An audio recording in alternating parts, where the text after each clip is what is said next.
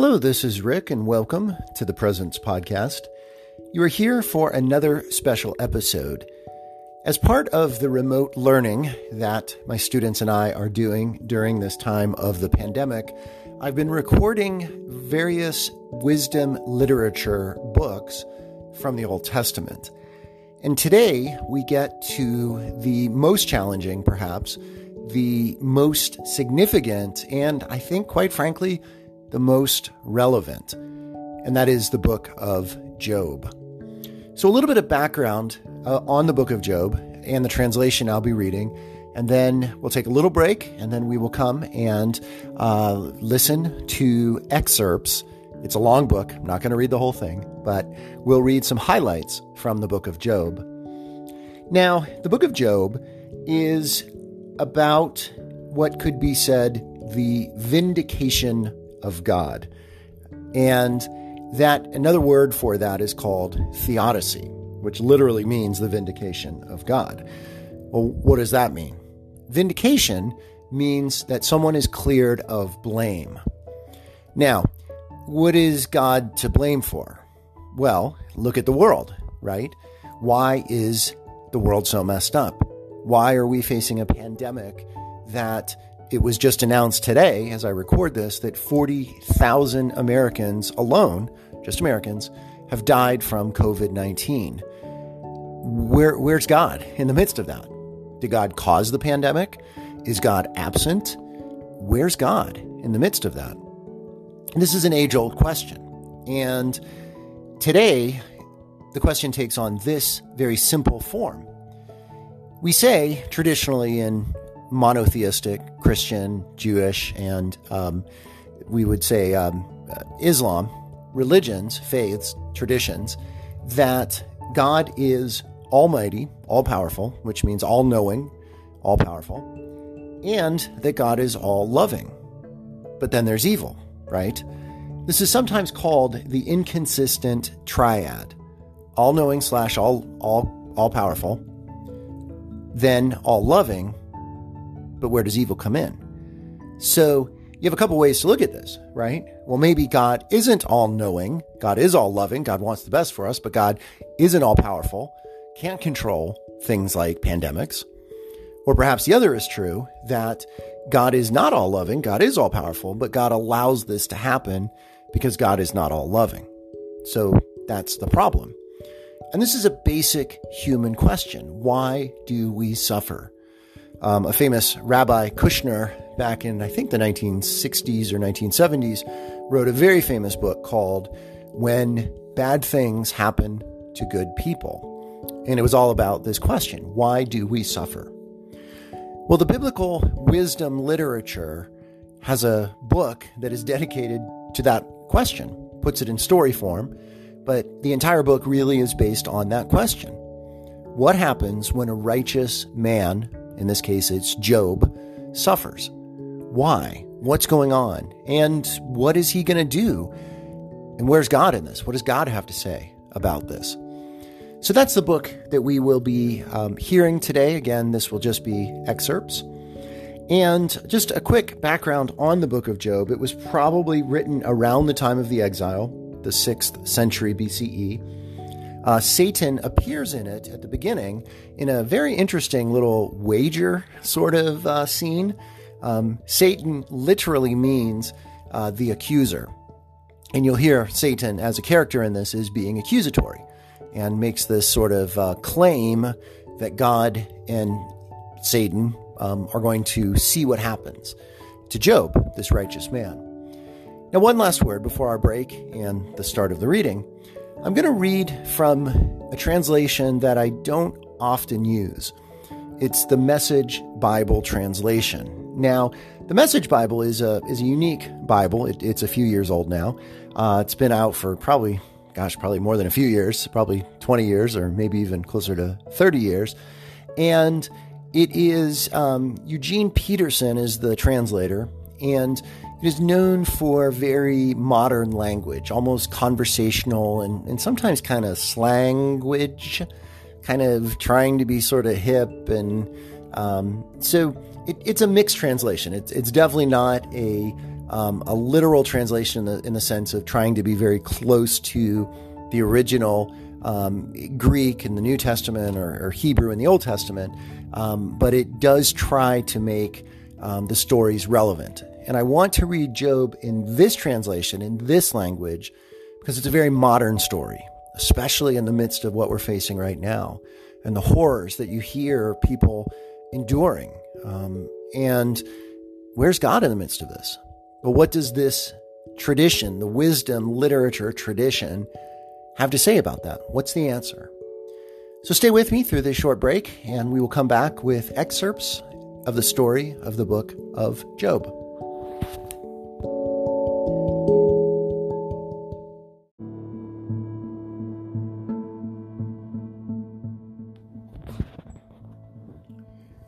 Job was a man who lived in Uz. He was honest inside and out, a man of his word, who was totally devoted to God and hated evil with a passion. He had seven sons and three daughters. He was also very wealthy 7,000 head of sheep, 3,000 head of camels, 500 teams of oxen, 500 donkeys, and a huge staff of servants, the most influential man in all the East. His sons used to take turn hosting parties in their homes, always inviting their three sisters to join them in their merrymaking. When the parties were over, Job would get up early in the morning and sacrifice a burnt offering for each of his children, thinking maybe one of them sinned by defying God inwardly. Job made a habit of this sacrificial atonement just in case they'd sinned. The first test family and fortune. One day, when the angels came to report to God, Satan, who was the designated accuser, came along with them. God singled out Satan and said, What have you been up to? Satan answered God, uh, Going here and there, checking things out on earth. God said to Satan, Have you noticed my friend Job? There's no one quite like him, honest and true to his word, totally devoted to God and hating evil. Satan retorted, So, do you think Job does all that out of the sheer goodness of his heart? Why, no one ever had it so good. You pamper him like a pet, making sure nothing bad ever happens to him or his family or his possessions. Bless everything he does. He can't lose. But what do you think would happen if you reached down and took away everything that is his? He'd curse you right to your face. That's what. God replied, We'll see. Go ahead. Do what you want with all that is his. Just don't hurt him. Then Satan left the presence of God. Sometime later, while Job's children were having one of their parties at the home of their oldest son, a messenger came to Job and said, The oxen were plowing and the donkeys grazing in the field next to us when Sabaeans attacked. They stole the animals and killed the field hands. I'm the only one to get out alive and tell you what happened. While he was still talking, another messenger arrived and said, Bolts of lightning struck the sheep and the shepherds and fried them, burned them to a crisp. I'm the only one to get out alive and tell you what happened. While he was still talking, another messenger arrived and said, Chaldeans coming from three directions raided the camels and massacred the camel drivers. I'm the only one to get out alive and tell you what happened. While he was still talking, another messenger arrived and said, Your children were having a party at the home of the oldest brother when a tornado swept in off the desert and struck the house. It collapsed on the young people and they died. I'm the only one to get out alive and tell you what happened. Job got to his feet, ripped his robe, shaved his head, and then fell to the ground and worshipped. Naked I came from my mother's womb, naked I'll return to the womb of the earth.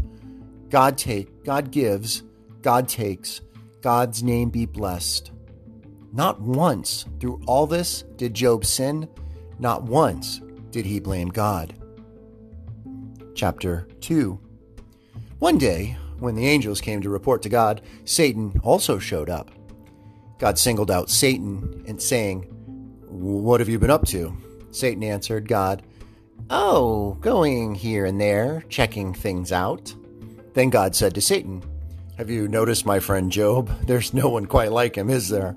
Honest and true to his word, totally devoted to God and hating evil, he still has a firm grip on his integrity. You tried to trick me into destroying him, but it didn't work. Satan answered, A human would do anything to save his life, But what do you think would happen if you reached down and took away his health? He'd curse you to your face. That's what. God said, All right, go ahead. You can do what you'd like to him. But mind you, don't kill him. Satan left God and struck Job with terrible sores. Job was ulcers and scabs from head to foot. They itched and oozed so badly that he took a piece of broken pottery to scrape himself, then went and sat on a trash heap among the ashes. His wife said, Still holding on to your precious integrity, are you? Curse God and be done with it. Job told her, You are talking like an empty headed fool. We take the good days from God. Why not also the bad days? Not once through all this did Job sin. He said nothing against God. Job's three friends. Three of Job's friends heard of all the trouble that had fallen on him. Each traveled from his own country Eliphaz from Teman, Bildad from Shuhah, Zophar from Naamath, and went together to Job to keep him company and comfort him. When they first caught sight of him, they couldn't believe what they saw. They hardly recognized him. They cried out in lament, lip, ripped their robes, and dumped dirt on their heads as a sign of their grief. Then they sat with him on the ground Seven days and nights they sat there without saying a word. They could see how rotten he felt, how deeply he was suffering. Chapter 3 Then Job broke the silence. He spoke up and cursed his fate. Obliterate the day I was born, blank out the night I was conceived, let it be a black hole in space. May God above forget it ever happened, erase it from the books. May the day of my birth be buried in deep darkness, shrouded by the fog, swallowed by the night. And the night of my conception, the devil take it, rip the date off the calendar, delete it from the almanac. Oh, turn that night into pure nothingness, no sounds of pleasure from that night ever. May those who are good at cursing curse that day. Unleash the sea beast, Leviathan, on it. May its morning stars turn to black cinders, waiting for a daylight that never comes, never once seeing the first light of dawn. And why? Because it released me from my mother's womb into a life with so much trouble. Why didn't I die at birth? My first breath out of the womb, my last. Why were there arms to rock me and breasts for me to drink from? I could be resting in peace right now, asleep forever, feeling no pain, in the company of kings and statesmen in their royal ruins or with princes resplendent in their gold and silver tombs? Why wasn't I stillborn and buried with all the babies who never saw light, where the wicked no longer trouble anyone and bone weary people get a long deserved rest? Prisoners sleep undisturbed, never again to wake up to the bark of God, the guards. The small and the great are equals in that place, and slaves are free from their masters. Why does God bother giving light to the miserable? Why bother keeping bitter people alive? those who want in the worst way to die and can't, who can't imagine anything better than death, who count the day of their death and the burial the happiest day of their life. What's the point of life when it doesn't make sense, when God blocks all the roads to meaning? Instead of bread, I get groans for my supper, then leave the table and vomit my anguish. The worst of my fears has come true. What I've dreaded most has happened. My repose is shattered my peace destroyed. No rest for me, ever. Death has invaded life.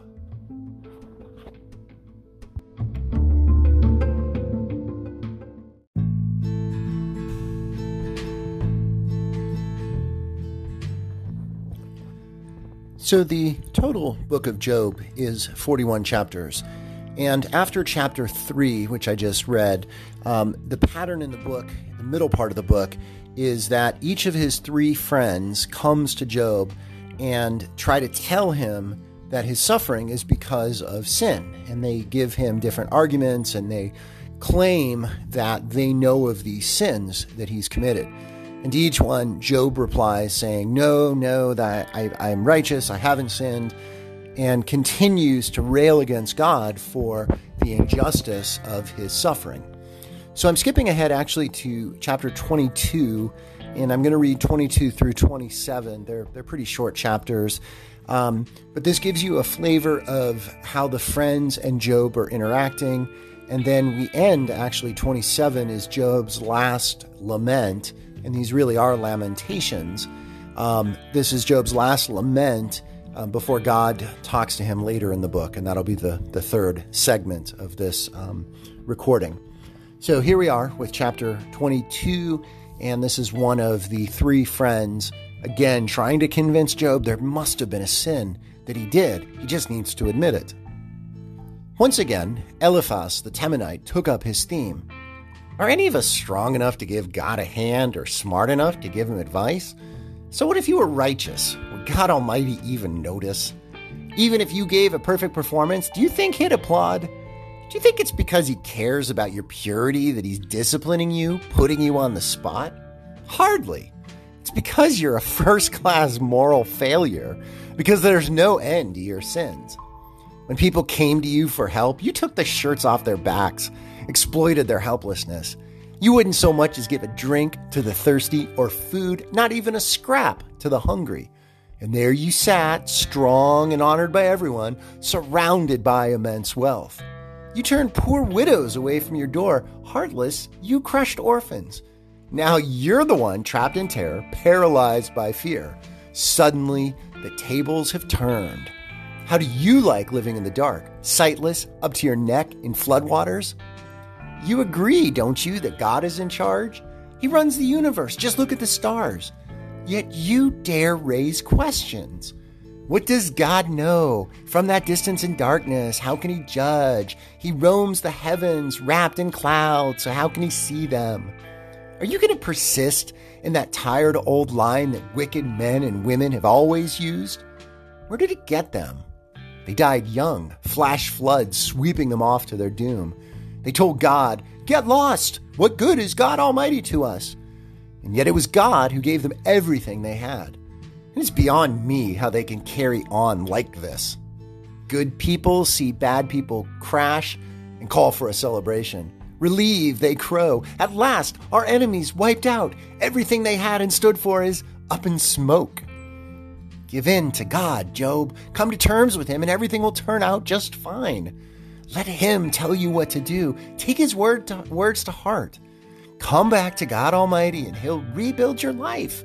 Clean house of everything evil. Relax your grip on your money and abandon your gold plated luxury. God Almighty will be your treasure, more wealth than you can imagine. You'll take delight in God, the Mighty One, and look to Him joyfully, boldly. You'll pray to Him and He'll listen. He'll help you do what you've promised. You'll decide what you want and it will happen. Your life will be bathed in light. To those who feel low, you'll say, Chin up, be brave, and God will save them. Yes, even the guilty will escape.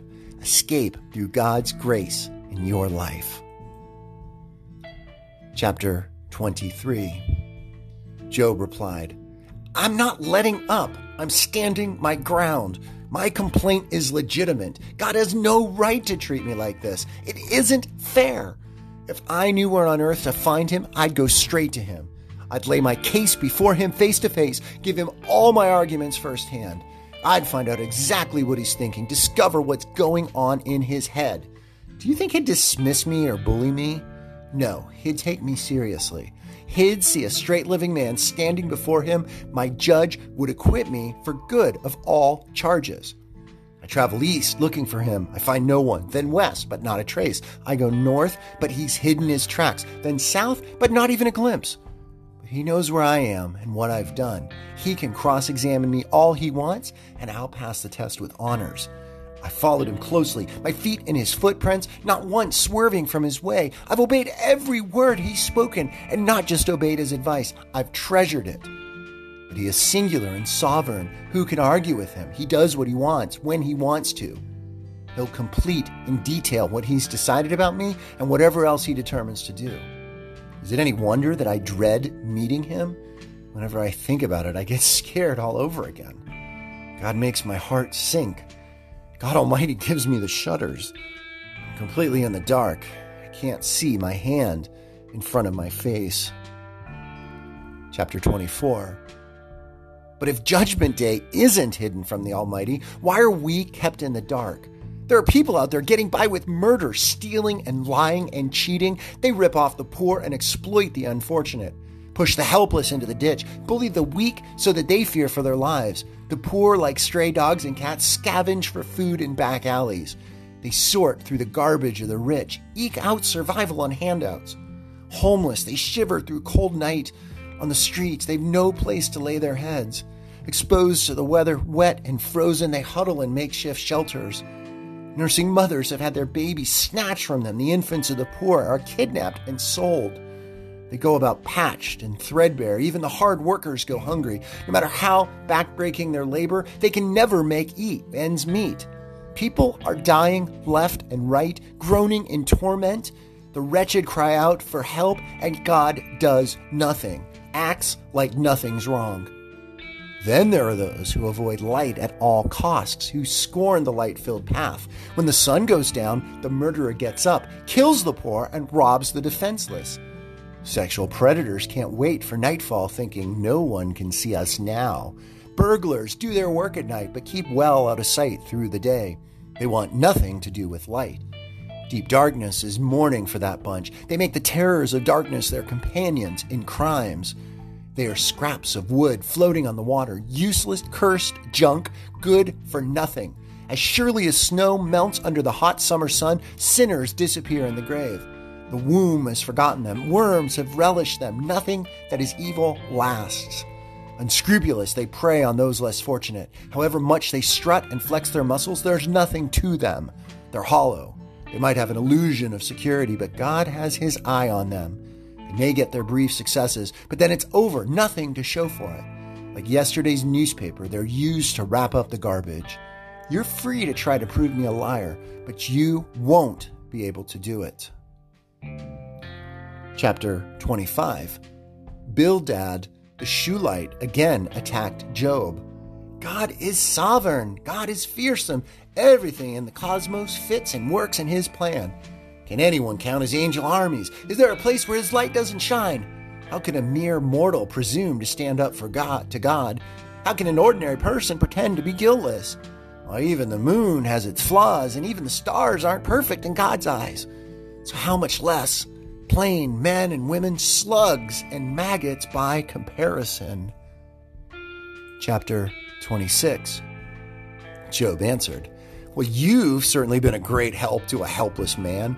You came to the rescue just in the nick of time. What wonderful advice you've given to a mixed up man. What amazing insights you've provided. Where in the world did you learn all this? How did you become so inspired? All the buried dead are in torment, and all who've been drowned in the deep, deep sea. Hell is ripped open before God, graveyards dug up and exposed. He spreads the skies over unformed space, hangs the earth out in empty space. He pours water into cumulus cloud bags and the bags don't burst. He makes the moon wax and wane, putting it through its phases. He draws the horizon out over the ocean, sets a boundary between light and darkness. Thunder crashes and rumbles in the sky. Listen, it's God raising his voice. By his power, he stills sea storms. By his wisdom, he tames sea monsters. With one breath, he clears the sky. With one finger, he crushes the sea serpent. And this is the only beginning, a mere whisper of his rule. Whatever would we do if he really raised his voice? Chapter 27 Having waited for Zophar, Job now resumed his defense. God alive! He's denied me justice. God Almighty, He's ruined my life. For as long as I draw breath and for as long as God breathed life into me, I refused to say one word that isn't true. I refuse to confess to any charge that's false. There is no way I'll ever agree to your accusations. I'll not deny my integrity, even if it cost me my life. I'm holding fast to my integrity and not loosening my grip. And believe me, I'll never regret it. Let my enemy be exposed as wicked. Let my adversary be proven guilty. What hope do people without God have when life is cut short, when God puts an end to life? Do you think God will listen to their cry for help when disaster hits? What interest have they ever shown in the Almighty? Have they ever been known to pray before? I've given you a clear account of God in action. Suppress nothing regarding God Almighty. The evidence is right before you. You can see it all for yourselves. So why do you keep talking nonsense? I'll quote your own words back to you. This is how God treats the wicked. This is what evil people can expect from God Almighty. Their children, all of them, will die violent deaths. They'll never have enough bread to put on the table. They'll be wiped out by the plague, and none of the widows will shed a tear when they're gone. Even if they make a lot of money and are resplendent in the latest fashions, it's the good who will end up wearing the clothes and the decent who will divide up the money. They build elaborate houses that won't survive a single winter. They go to bed wealthy and wake up poor. Terrors pour in on them like flash floods. A tornado snatches them away in the middle of the night. A cyclone sweeps them up, gone. Not a trace of them left, not even a footprint. Catastrophes relentlessly pursue them. They run this way and that, but there's no place to hide. Pummeled by the weather, blown to kingdom come by the storm. We all know chapter 28. We all know how silver seams the rocks. We've seen the stuff from which gold is refined. We are aware of how iron is dug out of the ground and copper is smelted from rocks. Miners penetrate the earth's darkness, searching the roots of the mountains for ore, digging away the suffocating darkness. Far from civilization, far from the traffic, they cut a shaft and are lowered into it by ropes.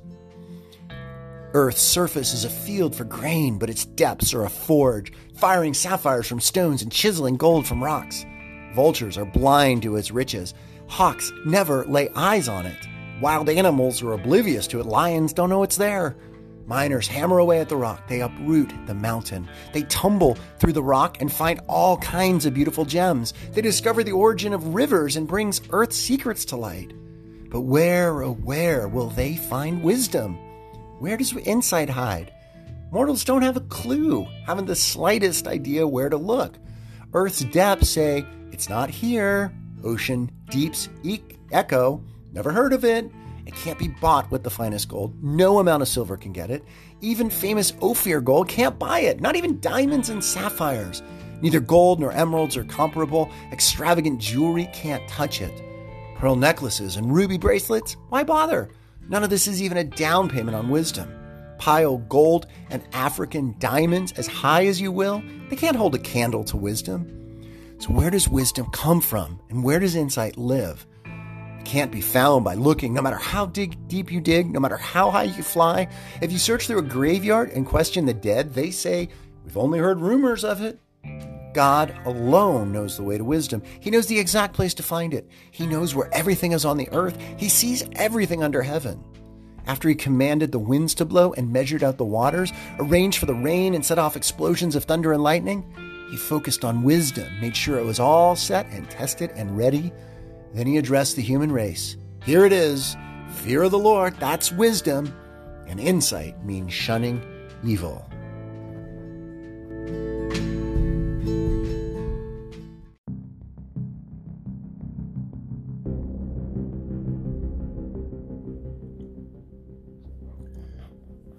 So we now enter the third and final part of the story of Job. So we ended in 27, and Job goes on lamenting like that for a while.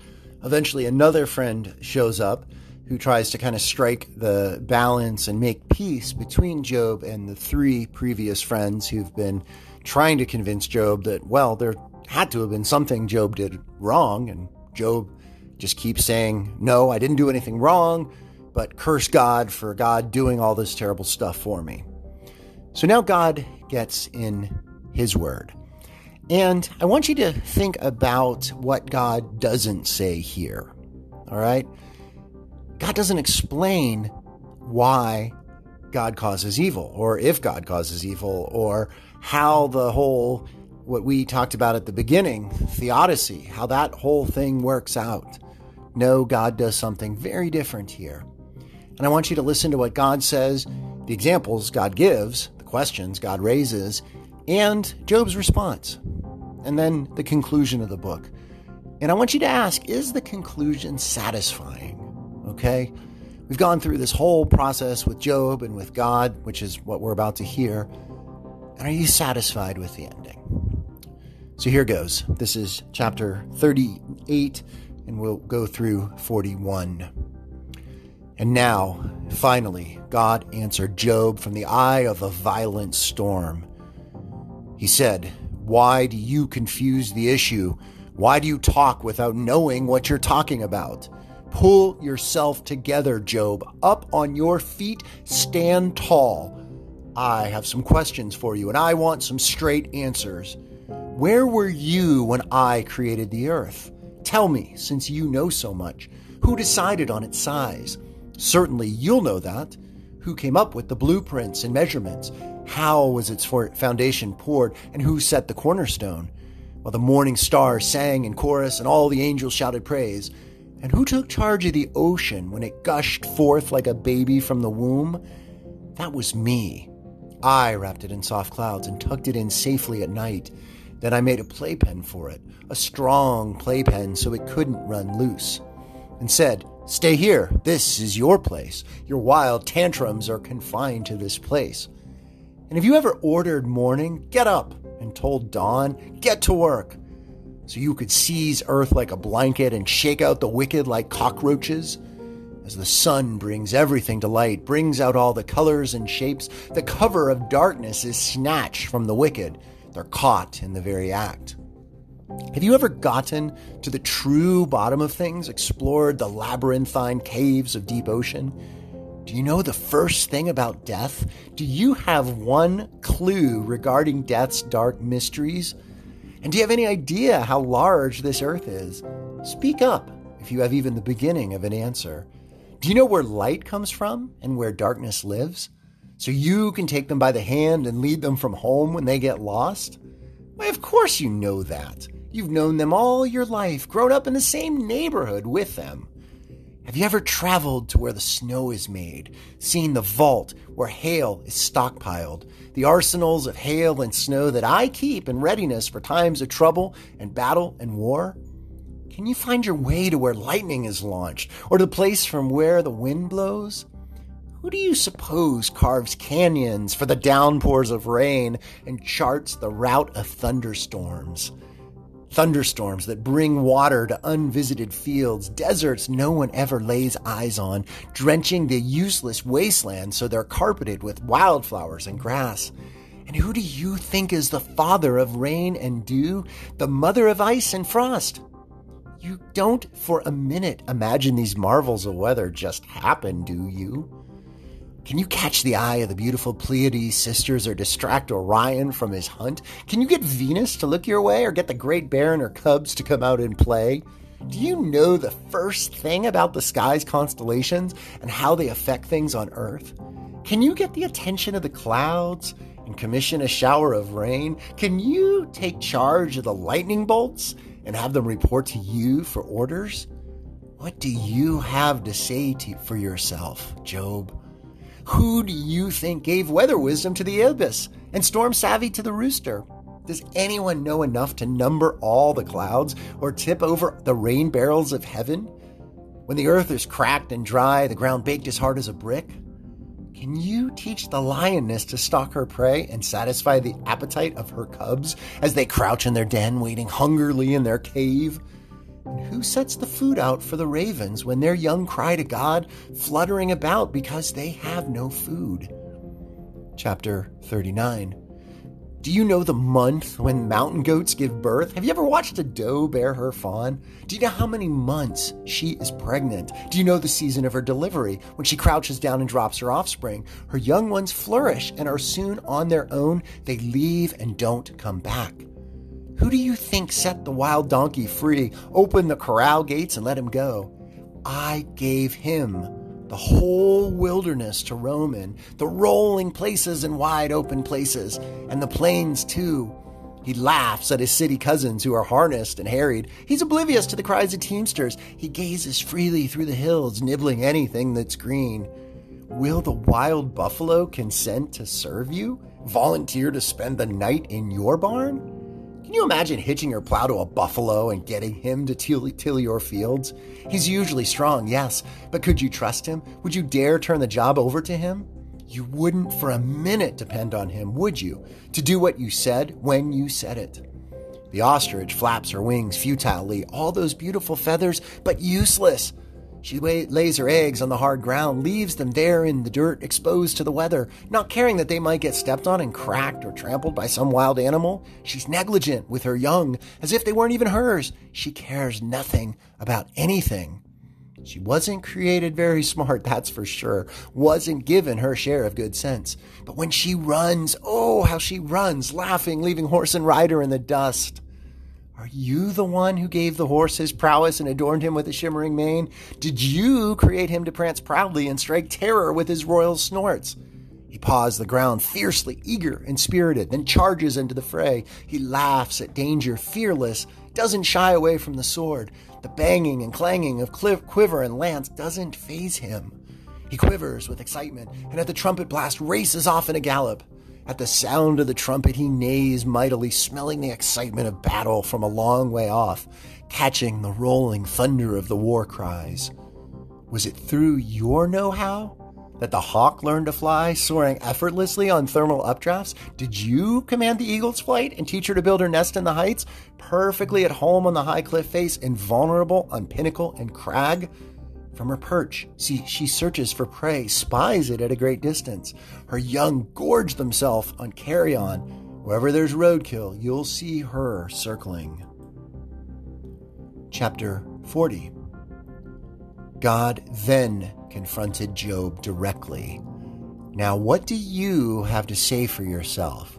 Are you going to haul me, the mighty one, into court and press charges? Job answers God, I'm ready to shut up and listen. Job answered, I'm speechless, in awe, words fail me. I should have never opened my mouth. I've talked too much, way too much. I'm ready to shut up and listen. God's second set of questions. I want straight answers. God addressed Job next from the eye of the storm, and this is what he said I have some more questions for you, and I want straight answers. Do you presume to tell me what I'm doing wrong? Are you calling me a sinner so you can be a saint? Do you have an arm like my arm? Can you shout in thunder the way I can? Go ahead, show your stuff. Let's see what you're made of, what you can do. Unleash your outrage. Target the arrogant and lay them flat. Target the arrogant and bring them to their knees. Stop the wicked in their tracks. Make mincemeat of them. Dig a mass grave and dump them in it, faceless corpses in an unmarked grave. I'll gladly step aside and hand things over to you. You can surely save yourself with no help from me. Look at the land beast, Behemoth. I created him as well as you. Grazing on grass, docile as a cow. Just look at the strength of his back, the powerful muscles of his belly. His tail sways like a cedar in the wind, and his huge legs are like beech trees. His skeleton is made of steel, every bone in his body hard as steel most magnificent of all my creatures, but still I lead him around like a lamb. The grass covered hills serve him meals while field mice frolic in his shadow.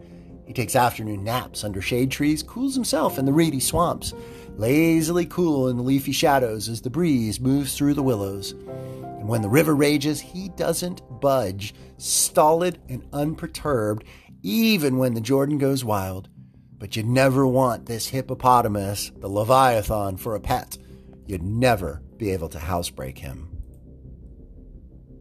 Or can you pull this, chapter 41, or can you pull the sea beast, Leviathan, with a fly rod and stuff him in your creel?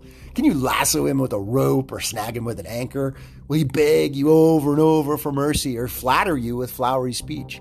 Will he apply for a job with you to run errands and serve you for the rest of your life? Will you play with this giant squid as if he were a pet goldfish? Will you make him the mascot of the neighborhood children? Will you put him on display in the market and have shoppers haggle over the price? Could you shoot him full of arrows like a pincushion or drive harpoons into his huge head? If you so much lay a hand on him, you won't live to tell the story. What hope would you have with such a creature? Why, look at him. One look at him would do you in. If you can't hold your own against his glowering visage, how then do you, Job, expect to stand up to me? Who could confront me and get by with it? I'm in charge of all this. I run this universe. But I've more to say about Leviathan. The sea beast, the squid, his enormous bulk, his beautiful shape. Who would even dream of piercing that tough skin or putting those jaws into bit and bridle? And who would dare knock at the door of his mouth filled with row upon row of fierce teeth? His pride is invincible. Nothing can make a dent in that pride. Nothing can get through that proud skin. Impervious to weapons and weather, the thickest and toughest hides, impenetrable. He snorts and the world lights up with fire. He blinks and the dawn breaks. Comets pour out of his mouth. Fireworks arc and branch. Smoke erupts from his nostrils like steam from a boiling pot. He blows and fires blaze. Fire, flames of fire stream from his mouth. All muscle he is, sheer and seamless muscle. To meet him is to dance with death.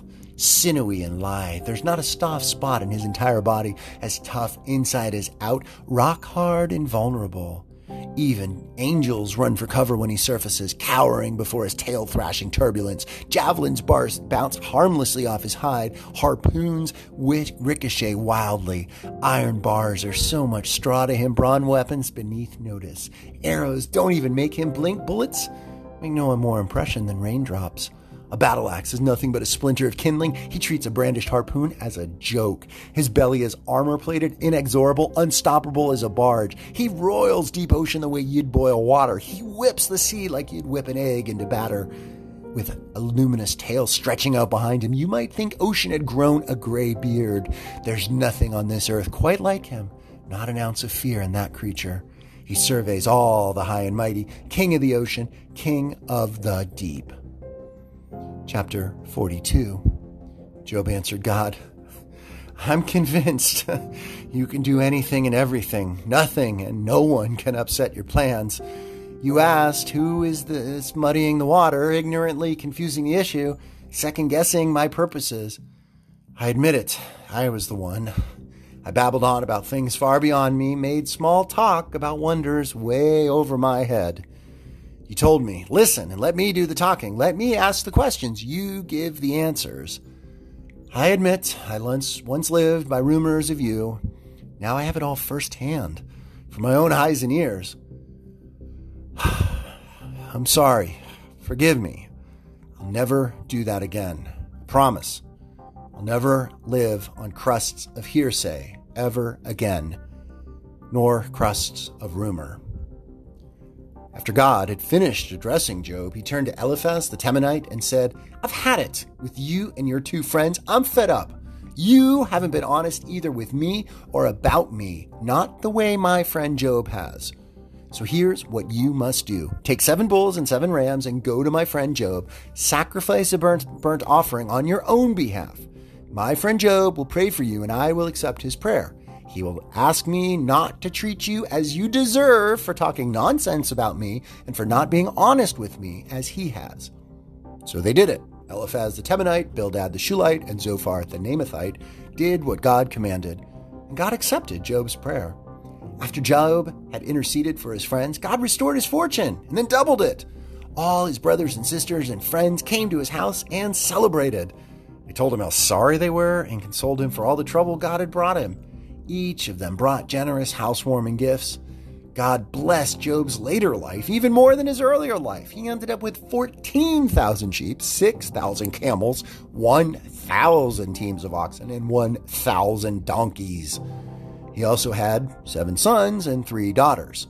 He named the first daughter Dove, the second Cinnamon, and the third Dark Eyes. There was not a woman in that country as beautiful as Job's daughters. Their father treated them as equals with their brothers, providing the same inheritance. Job lived on another 140 years, living to see his children and grandchildren, four generations of them.